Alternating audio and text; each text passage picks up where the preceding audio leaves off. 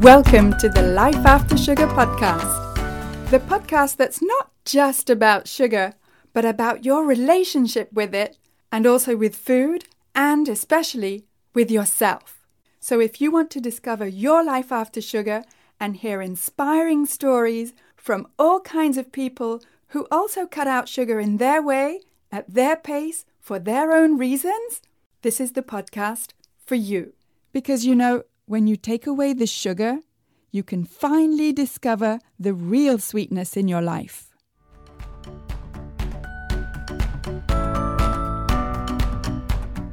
I'm your host, Netta Gorman, and this week I have two special guests.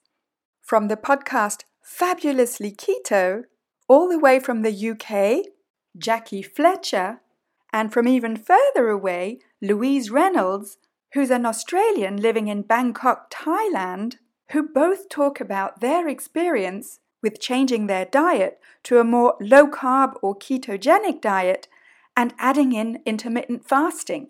But just before our chat, I'd like to invite you over to my website to download your simple guide for getting more energy with less sugar. You can find that on aftersugarclub.com. Click on the tab Simple Guide. And if you want help with cravings, you can also download my five tips to help you. You can find those on the podcast page. Click on the podcast tab on aftersugarclub.com. And if you're ready and committed to ditch sugar for good, join us in the After Sugar Club. Go to aftersugarclub.com and click on the green button Join the Club.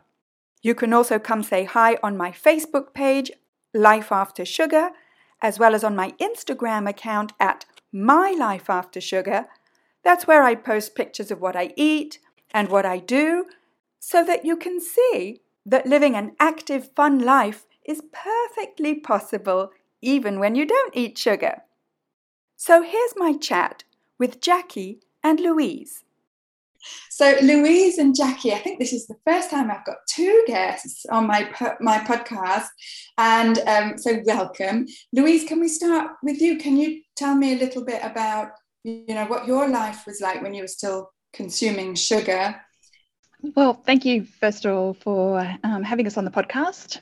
My life, um, you know, BS before sugar uh, was actually, I suppose, it was hard. You know, I was increasingly gaining weight after a very, or the ending of a very unhappy marriage. I suddenly, well, became a single parent, well, at that time, co parenting a son with special needs. So, a lot of my emotional pain was obviously resolved through food. And, you know, I like to say, Dr. Phil would say, Louise, you were having a party in your mouth. So a lot of my emotions was being fueled by um, by food and comfort comfort eating. So I was eating a lot of carbohydrates. Um, so as a busy single mom, I was you know you know cooking dinner, and while I was having dinner, I was busy, obviously, from work, and I was having those extra slices of toast. Um, so before I knew it, I was actually having maybe three or four pieces of toast. So my son had um, ADHD. So he was on medication for particularly this time when I was eating quite a lot. And he was obviously having the appetite suppressing medication. So he wouldn't eat his dinner. I ate his dinner because I had valued, um, you know, food, not wasting food. I ended up being 134 kilos, and that's roughly just quite just shy of about 300 pounds. So life, you know, in those those sugar days was principally around emotional eating and comfort eating because I was extremely unhappy, being, well, stress, managing stress, you know, single parenting. I was also doing my PhD, so I was a doctoral student working full time in academia. So I was just one big messy ball of stress. Oh my gosh. Yes. Yeah, I can relate to that. yeah. So when was that tipping point for you when you realized something's got to change?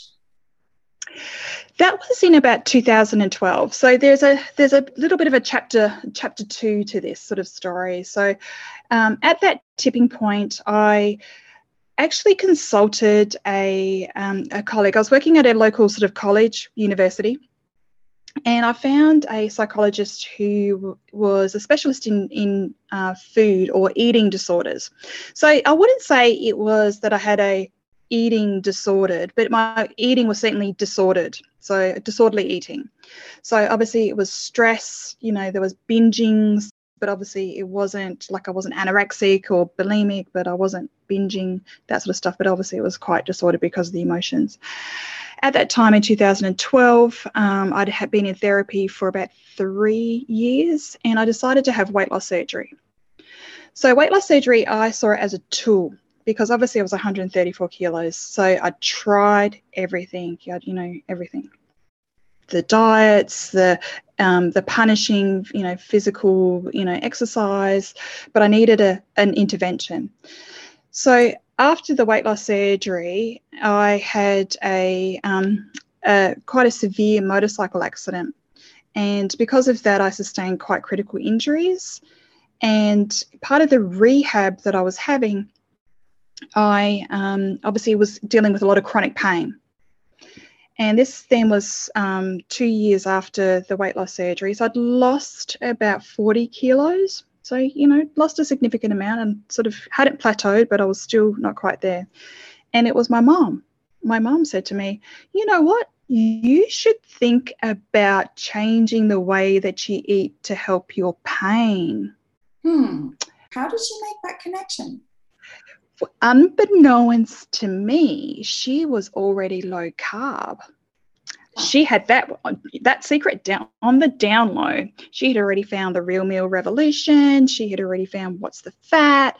She was already eating the high fat, low carb for quite a few months. And you know, I'd seen that she was looking a little bit trimmer, but I didn't, she didn't tell me because she thought I'd be crazy. What are you doing? Because, you know, from 15, we had been doing this low fat thing. You know, I remember her metering out the cottage cheese and the bis, the Ryvita dry crackers. Oh, they're 100 calories, Louise. What are you doing? So we'd been on this low fat thing, you know, forever. So she sort of obviously I was dealing with chronic pain. So after these horrific injuries, and um, so that's um, that was in the our summertime of 2015. So since then, yeah, it's been quite a significant, obviously, adjustment and, and adjustment to the way uh, you know I eat now. I then lost more weight, and but the that that was irrespective of the fact that I'm managing obviously the inflammation associated with my injuries, and that for me is is the biggest plus in my life. I want to come back to when when your mum told you this secret. Not a secret. And credit to you for being open minded enough to actually give it a try. Because I remember I resisted any sort of change that required me to stop eating chocolate for the longest time. But what was it that made you think, hey, you know what? I'll give it a try? Well, it's interesting because first of all, it's it's your mom, and you do everything opposite to what your mom would say, right? Yep. Mom tells you to, you know, don't do that. And of course, you're going to go do that 10 times. So, but she was sort of, you know, I think, you know, you're won over by the science. The science makes sense. And the fact that since growing up and, you know, with your mother being the role model of the dieting, you know, goddess and seeing her yo yo diet. And then she said, this has worked for me. This is this is the thing that is working for me. And then obviously the science stuff I just gravitated to because that's my logical brain. So she lent me the Real Meal Revolution book and um, the What's the Fats, which, which is obviously uh, Australian New Zealand book that um, was very good as well. So it fitted us to to be doing that. Um, and I had by that stage also had moved in with my partner so we were, you know, uh, blending a family. We were a bit of the Brady Bunch. Um, you know, I was my partner. I was loving him through food, and he had put on some weight as well. So he's in the military. So he was looking more like a teddy bear than Tom Cruise in Top Gun. So we needed to both lose some more pounds. So we did this together, and since that summer of you know 2015, and we're coming into our seventh year now we've we've stuck to it. So you know, he lost um, over forty pounds. So yeah, I'm just doing the math. You know, forty pounds, twenty kilos, and um, yeah, I lost an extra twenty kilos, another forty pounds. So um, yeah, amazing. And we, your pain has your pain been. Absolutely. So it's you know the chronic pain that comes from you know quite a significant um, injury that i sustained is obviously because of the inflammation and that's really what i'm managing. I know when i go off plan and for me that is not necessarily sugar per se it's about the seed oils and it's that inflammation that comes from those crappy seed oils in food um, which is particularly a challenge where i live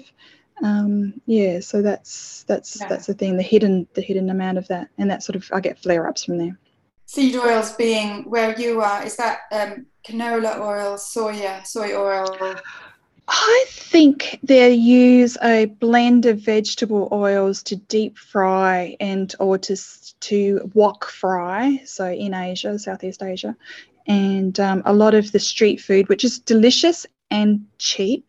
Mm. So um, you know, and flavorful, but the wok seed or, that they use to to blend and that sort of stuff, and it's um, yeah, definitely those sorts of sun sunflower, um, yeah, seed the seed oils. Right. Yeah. Oh my gosh. Okay. And Jackie, can I ask you? We'll come back to you, Louise. But Jackie, can I ask you to tell us your story about when you were still eating sugar? Sure. So I'm going to go back to childhood because I always felt like I was overweight. I was always the fat kid, always the one that was left out, and um, and so now I look back, of course, and of course I wasn't fat. I was just felt fat compared to others. And so that followed me. And by the time I was in my early teens, I was already at Weight Watchers, doing all sorts of diets um, could only sustain them for a few weeks and then I would come off of it. And of course, you'd come off for a while and you put it back on again. And then you, so it was that yo yo dieting. By the time I got to my 20s, I was doing less dieting because I just I just couldn't sustain it really. So I did try the we had here in the UK something called the F plan. That worked quite well, but I was living on brown bread and baked beans because you could eat that. So that's what I was eating. Mm. Um, and so it went on until I got to late 20s, early 30s, and I thought, diets don't work. I don't know why I'm bothering. Um, by the time I was in my 40s, I had stopped going to the doctor. I wasn't interested. I didn't care. You know, they one doctor once tried to uh, take a cholesterol test. And I said, I don't want that. And he said, Why? And I said, Because I'm not going to change what I'm eating if it comes back with a high reading. And then I didn't go very often to the doctors. So I have no idea by the time I was in 2017, so I was early 50s, um, I had no idea what my blood was doing, how I was health wise, but I was at my heaviest weight that I'd ever been, and I was 231 pounds, which is about 105 kilos. And I had no intention of going on a diet, but I was listening to a podcast and then picked up a book from that podcast, a recommendation, which was Gretchen Rubin's um, Mastering the Habits of Everyday Lives. Yeah. And in it, she mentions a book by Gary Taubes called Why We Get Fat and What to Do About It. Now, this is a person who diets don't work. What's the point? I'm not going to change what I'm eating. I was looking back, was I depressed? I'm not sure, but I wasn't happy. I definitely wasn't happy. And um, I just thought I couldn't do it. I couldn't sustain any food changes. I was totally addicted to wheat. I knew wheat was addictive, uh, particularly bread.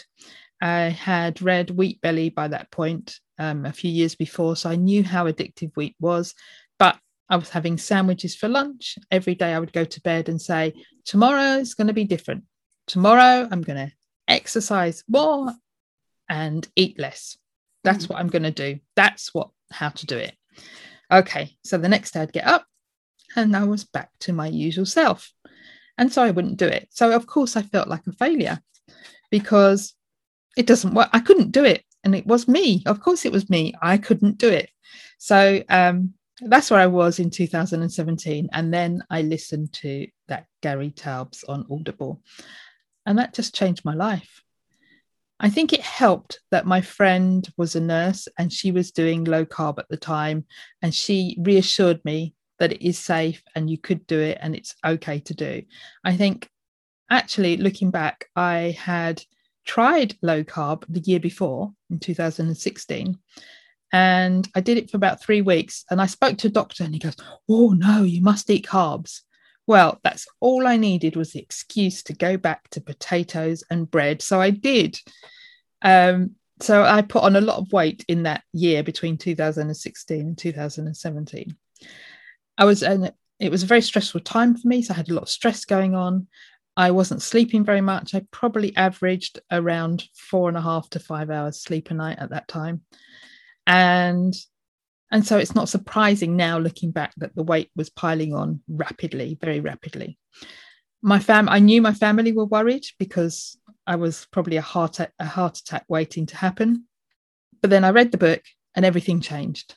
And i didn't even look any more into it. I just cut out potatoes pasta wheat. So along with the wheat went the bread and the biscuits and the cakes and i was still eating what i would now consider quite a high carb diet because i was eating lots of peas and lots of sweet corn but about six months in i decided right i need to look at this a bit more and then i i found um, keto clarity and i read that and then more changes happened and so i've been extremely low carb since then basically yeah, with amazing. with some intermittent fasting and some longer fasts.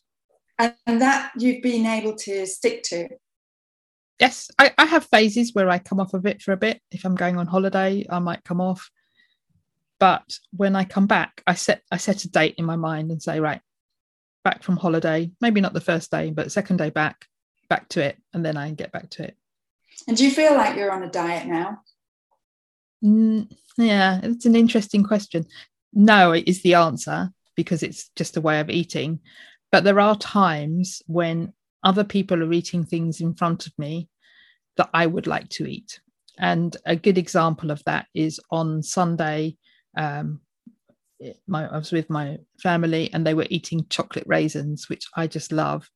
And I didn't have any. And I sort of feel, oh, I'd love to have some, but I know I'll just eat the whole packet. So yeah and then when i'm fasting so on days that i'm fasting i feel like oh i want to eat.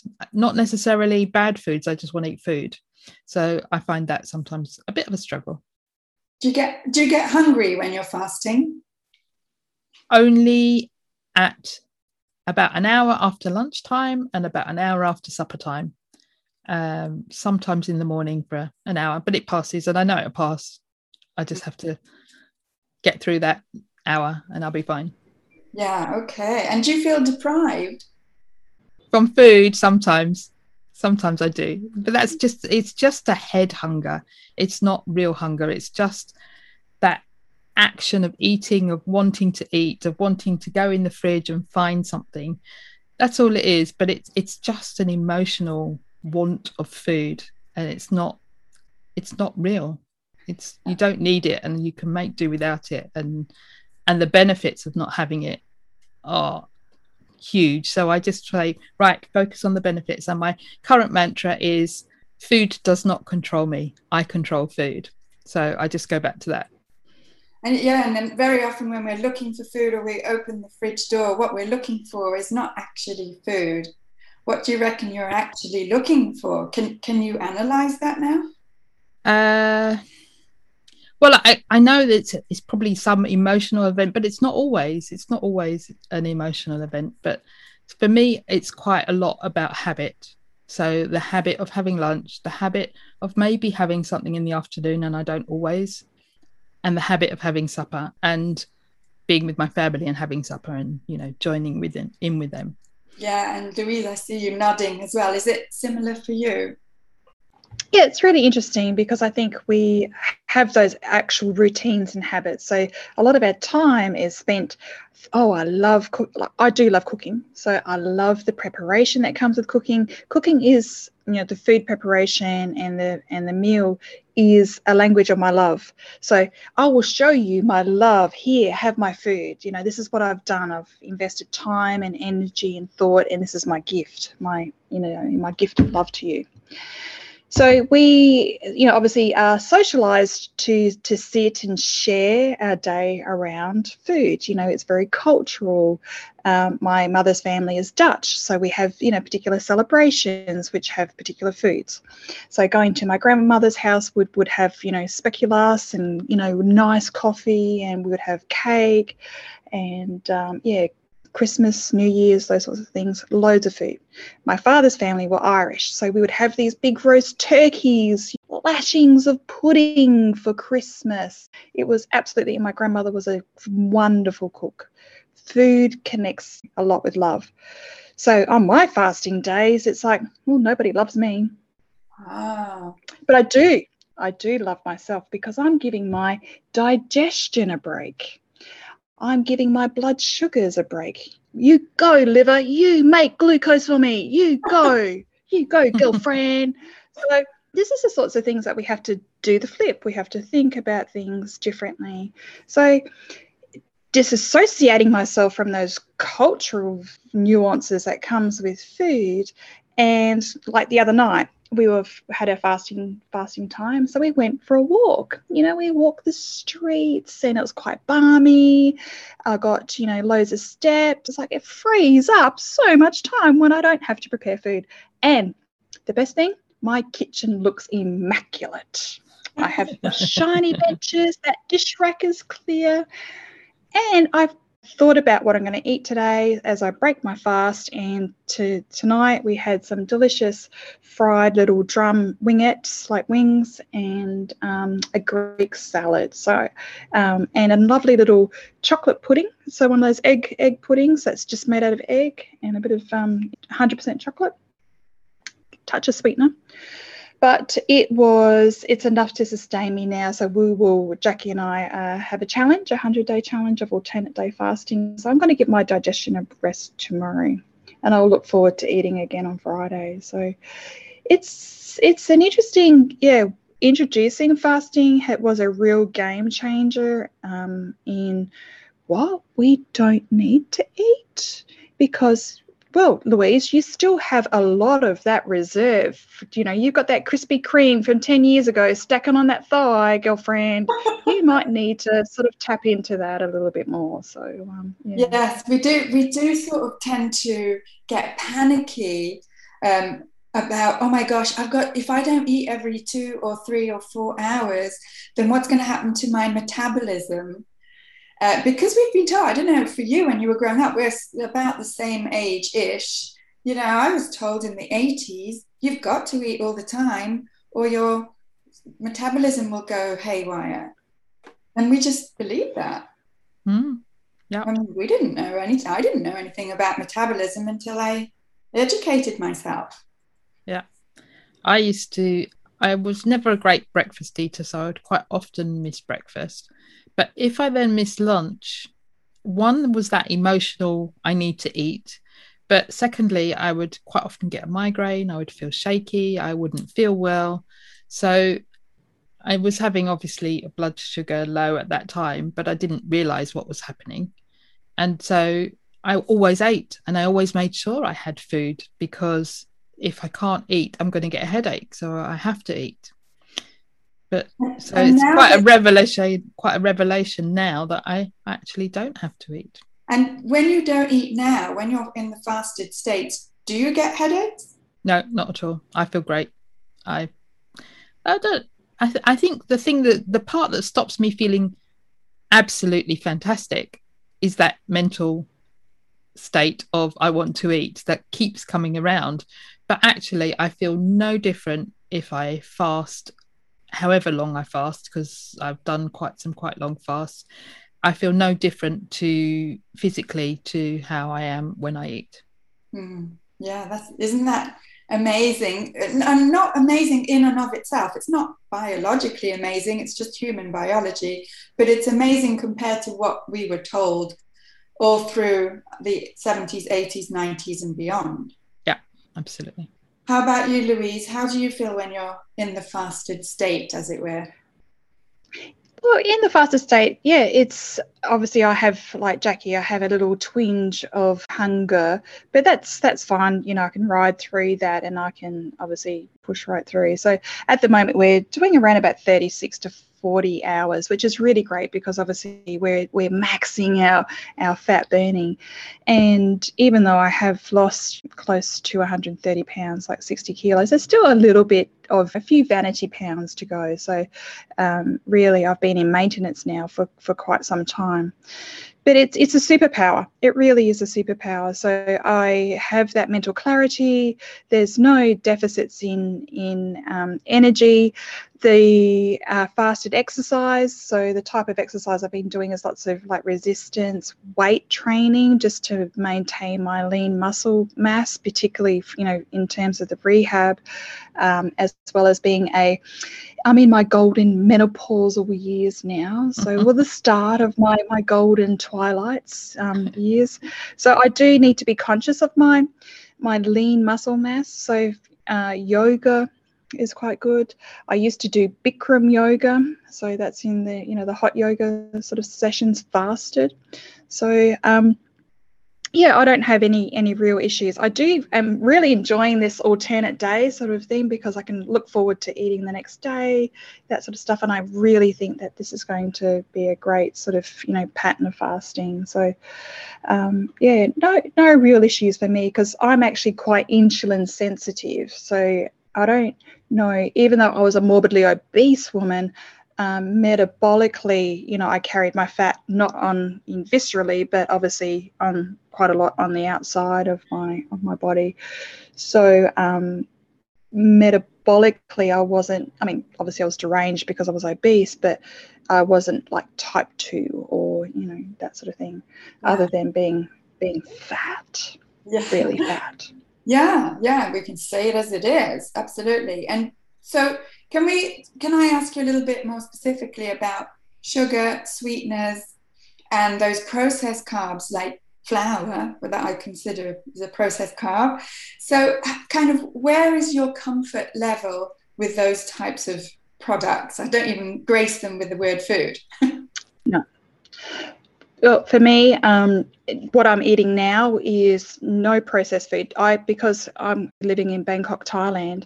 So obviously, Western foods. Well, my type of Western foods, I'm doing a lot of from scratch. I feel like I'm a pioneer woman. Like I'm living on the homestead right now. So a lot of everything I'm pretty much making from scratch. So so for me, it's no wheat, no grains, uh, no sugar. So that's the refined sugar but um, bless me, Netta, for using, you know, the occasional um, sweetener because if I'm making something like a, a sweet treat, which is not all that often, I will use um, like a monk fruit or erythritol. Yeah, you you are blessed. you know, whatever makes you feel good, go for it. So, and Jackie, can I ask you where your sort of comfort level is? Yes, so uh, I mostly don't eat any processed grains or sugars. Well, the sugar bit. So uh, the last month I have had no sugars, no sweeteners, and no caffeine. So I've done a month now, just over a month of none of those whatsoever. I normally will have some 85 to 90% chocolate every so often and I use I will use sweeteners occasionally, so not that often. So sometimes we'll bake something rather than yeah, I would never purchase a keto product per se, so it's always something that I've made. That said, I do have certain times of the year when I allow myself to have things that I probably shouldn't. So uh, the ones being my son's birthday, my birthday, and Christmas. So on those, on the two birthdays, I will have some birthday cake, and that will be made with wheat and sugar. And at Christmas, I will have some Christmas pudding and a few mint chocolates and some chocolate raisins. But and, what and how does that make you feel? Do you feel guilty or do you feel happy? I feel happy. For me, that makes this way of living sustainable. And you know, not everybody, some people. So Louise is an abstainer, she has to not have it. I can moderate um, to an extent. And and I always set in my head when I'm going to start back on it. So at Christmas, I come off the day before Christmas or two days before Christmas until the kids go back to school. I don't know what I'll do next year when the kids are not at school anymore. Uh, and that's, you know, I have that two weeks. It doesn't mean I go all out and eat everything that I want to eat. But it just means my lunch will still be as I normally have. My supper will probably still be as I normally have but um, I will have some roast potatoes on Christmas Day. I will have my Christmas pudding on Christmas Day. And maybe for a few days after, the Christmas pudding will be left over. So I'll have some. And like I said, a few chocolates, but I don't go all out. I do, I do tend to put on a few pounds over Christmas. And so part of me thinks, well, if I didn't do that, maybe I would be a lot less than I am now. But as I said, for me, that makes it sustainable and yeah, sustainable. Yeah, and it fits. It fits you and makes you feel good, which is for me. That's the bottom line. It's it's not a question of how much or how little sugar you're eating. It's a question of how great you feel. You know, that's what counts. And yeah. probably that's why diets don't work because they make you feel like crap. Yeah, definitely. And I, I think you have to find the way that makes it sustainable for you because it has to be a long term way of eating we I cannot go back, and most of us cannot go back to the way we used to eat because we'll just end up back where we were, which is not only fat. I'm st- I still consider myself fat, so I've still got quite a lot of weight to lose, but I couldn't kneel down and get up off the floor. I couldn't. There was loads of things I couldn't do. I used to struggle to walk up the stairs. So I can do that now. I can run up the stairs. I can sit down on the floor with my hands on my head and get up with my hands on my head. I would never have done that four years ago. So I think you you have to feel like you've made a change that makes you feel good in all different areas of life. And we cannot go back. We cannot go back to that way of living because we'll just go back to the way we were and probably worse. Yeah. And why would we go back to feeling unhealthy and to feeling that we can't do everything we want to do and to feeling fat and why would we go back yeah why and i mm. feel better now in my 50s than i did in my 20s join the club join the club totally yes and louise how did your weight loss surgery affect the the way that you eat now did it yeah, absolutely. Um, uh, obviously, the, for the first couple of years, I could no eat more than like a maybe half, three quarters of a cup on my plate. So a lot of the time I'm eating actually on a, on, you know, like on a, a side plate, so that sort of stuff. So it has stretched a little bit. But what it has done is really made me prioritize protein. So I have a real emphasis on protein, like fatty protein, particularly. So making sure that I, I cover my requirements. So it's certainly by volume, you know, it was obviously a restriction for those obvious well for the first the first couple of years. So now um, I, I know that i've still got a restriction but it's not as as drastic as it was back in 2012 so because i'm coming up to well next year will be 10 years. So but there is obviously still a, a limitation. So eh, but really by focusing on what I eat, and then I'm feeling, you know, satiety with the with the fat that comes with the protein. Then I know that I'm, you know, nourishing nourishing my body with, even though I've got this built-in restriction.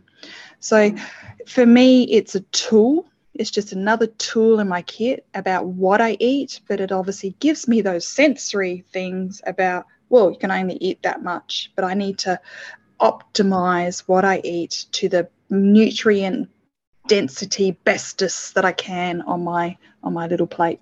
Yeah, makes total sense. And do you both consider that you eat uh, keto or low carb or what I call food with no labels? Well, yeah, absolutely real food. You know, absolutely. I'm, I'm all for you know not buying into into a discourse that so much, but it is obviously I'm I'm eating you know real food, particularly because I'm cooking every day. Um, yeah, no processed foods here. So um, yeah, we don't even have you know Amazon. Well, we have a have an Amazon, but it's not like it's your Amazon. Um, yeah, so I'm I'm definitely whole, real food every day, delicious, sustainable. And that's yeah. what's available in Bangkok where you're living, right? Absolutely, like not more than say 400 meters. You know, five minutes down the down there, I have the most delicious fresh. It's a wet market, so all the food is on open air, so all the meat is open air. um, you know, takes a bit of a sensory assault, but there's loads of greens and loads of fresh, fresh food there every day. So, but coupled with that, as I said, you know, there's loads of cooked food, you know, delicious cooked food, but obviously for me, um, yeah, it's just the the oils that it's cooked in. So it's it's like as Jackie was saying about the difference between her being a, a moderator and me being an abstainer. Um, if I do choose to eat street food, of which you know, don't get me wrong, it's delicious, and there is some great, um, yeah. But inherently, Thai food is all all for flavor profiles. It does have a sweet bitter, sour, um, you know that sort of thing. So there are there are cane um, or palm sugars that they do cook in in curries and things like that. So you know those sneaky sugars there that you just have to accept that it's all part of the deal and choose not you don't choose those things. Sauces, the soya sauces are full of sugar as well. So um, yeah. Mm, so it's yeah. just I don't want to be in living in a vacuum as well. You want to try the local mm. foods, right? Yeah, the grilled meats are um, uh, fine. So. And how about you, Jackie? Do you do you kind of put a label on how you eat? I would say keto as well. Um, that said, I probably sometimes verge into very low carb because just through vegetables, so it's all real food, uh, no processed food really. So sometimes I will have more vegetables than maybe would be okay for keto, but sometimes come out of ketosis, but I would say for the most part, I'm in ketosis. Can you feel the difference when you're in ketosis and when you're not? Uh, not really. No, I don't think so. So last week we've been doing this 100 day challenge. So last week I measured every day. Uh, before that, you know, I might do it a couple of times a month, every just every so often. But sometimes I'll know that I'm not in because I've eaten something that maybe I shouldn't do. So I know that I I will expect to come out of ketosis, but I might be out for a day, but then I'll be back in again. I think that's again, it's it's one of those other superpowers that we have is that metabolic, you know, flexibility. And I think it really depends, like Jackie says, over Christmas. And I know how much her Christmas means to her because it's such a social event and it's just you know it's social emotional traditional and all that sort of stuff it means means quite a lot uh, for example um, this was about uh, when in rome so when in rome my my little loophole and this is another gretchen rubin thing was about loopholes was only trying croissants when you're in france or when i was traveling when i was living in the uk and i'd have these city breaks and I was in Belgium. So, of course, I want to try a waffle. So, you're only in Belgium this one time, and I'm going to try a Belgian beer. Oh, Belgian chocolates, Belgian waffle. I was on this bender and I absolutely lost the plot. I was obviously, I had wheat, I had sugars, that the whole kit and caboodle. I was a mess. I was crying on the way. We are going back to catching the train back to back to um, back to London, and I'm sitting in the car in the hire car, and I'm turning to Andrew, my partner. I'm going, I don't know why I'm crying. You looked at me the wrong way, and it was horrible. it took me a full week to come come good, like you know, to detox from this whatever it was that I had was the sugars, the wheat, the chocolate. Don't get me wrong, it was delicious. Would I have a Belgian waffle again if I was in, in Brussels? I don't know. Not for the emotional trauma that I put him through, you know. I'm crying. I just, oh my God, I'm such a mess right now. Yeah. It was the cops. It was the cops made me. We relate. It was, it was, it was quite. I'm looking back on it now, and it's just like it felt horrible. It felt terrible. And would I do that to myself? Which I'm not saying, you know, not judging Jackie, you know, in Christmas, but that's that's I know how important it is. And I had this loophole, but I can't do that. You know, I need to be black or white. I need those hard and fast rules because that's like my mother would say, in for a penny, in for a pound. I would just I'm like a train wreck. but also you you've got that instant feedback where you don't feel good so that's great you know you've got your pain that you notice but you've also obviously being a train wreck you you get that quite quickly but i don't i don't get that so i don't have that feedback so I, i'm okay to carry on i just have to make sure I'm that i don't I'm a bit highly strung, as you can see, so I, I'm maybe a bit more in tune with with things, a bit more sensitive. Jackie, is that what you're saying? yes you're very a highly sensitive. strung, a highly strung train wreck. you're a sensitive soul and and so both of you are friends and you know one is an abstainer one is a moderator and yet you manage to have a beautiful friendship probably thanks to the fact that you're just different and accept and love your differences. And you have a podcast together right? Yeah that's right. Can Yes. you tell us a bit about that? So it started off that quite a few years ago, I thought I want to do a podcast. I want to tell everybody about keto. Keto is so fabulous. I want to tell everyone about it. But I never did anything about it. I just kept thinking the thoughts, mostly because I didn't know where to start and what to do. But then I met Louise and I told her my ideas of having a podcast, and she did not let it go. She kept saying every time I saw her, she'd say, when are you starting your podcast? When are you starting your podcast? So I had to make inroads to doing it. And then uh, I'd, I'd started, I'd done some of the interviews, and then I said to Louise, she was helping me in the background and and give me ideas and things to do. So in the end, I said, Louise, do you want to come on the podcast with me? Thinking she'd say no, but she actually said yes.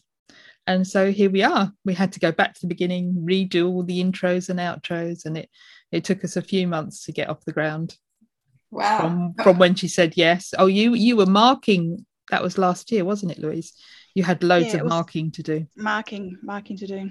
So The, had the to- bane of the, as you know, Netta knows about the the teaching, the mountain of marking they had to sort of get through. So yeah but it, it's wonderful because I think, like you said, Jenny, you know, I bring I bring some lightness to to Jackie's darkness. Um, you know, it's yin and yang. Thanks. It's the it's it's the you know the Brit and the Aussie. You know, I'm just as I said, I'm the larrikin. I'm the I'm the comic side relief to to Jackie's you know seriousness and that sort of thing. So um, yeah, I think it's it really does have that blend of. I think I want to be the panorama, hard asking questions, but I just I'm just the the goofy goofy sidekick. Love it love it what's the name of your podcast Fabulously keto.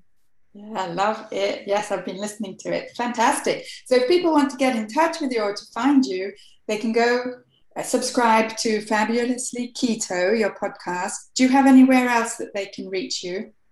So on our website, we have a contact form. So fabulouslyketo.com. Um, they can join us in our Facebook group, which is Fabulously Keto.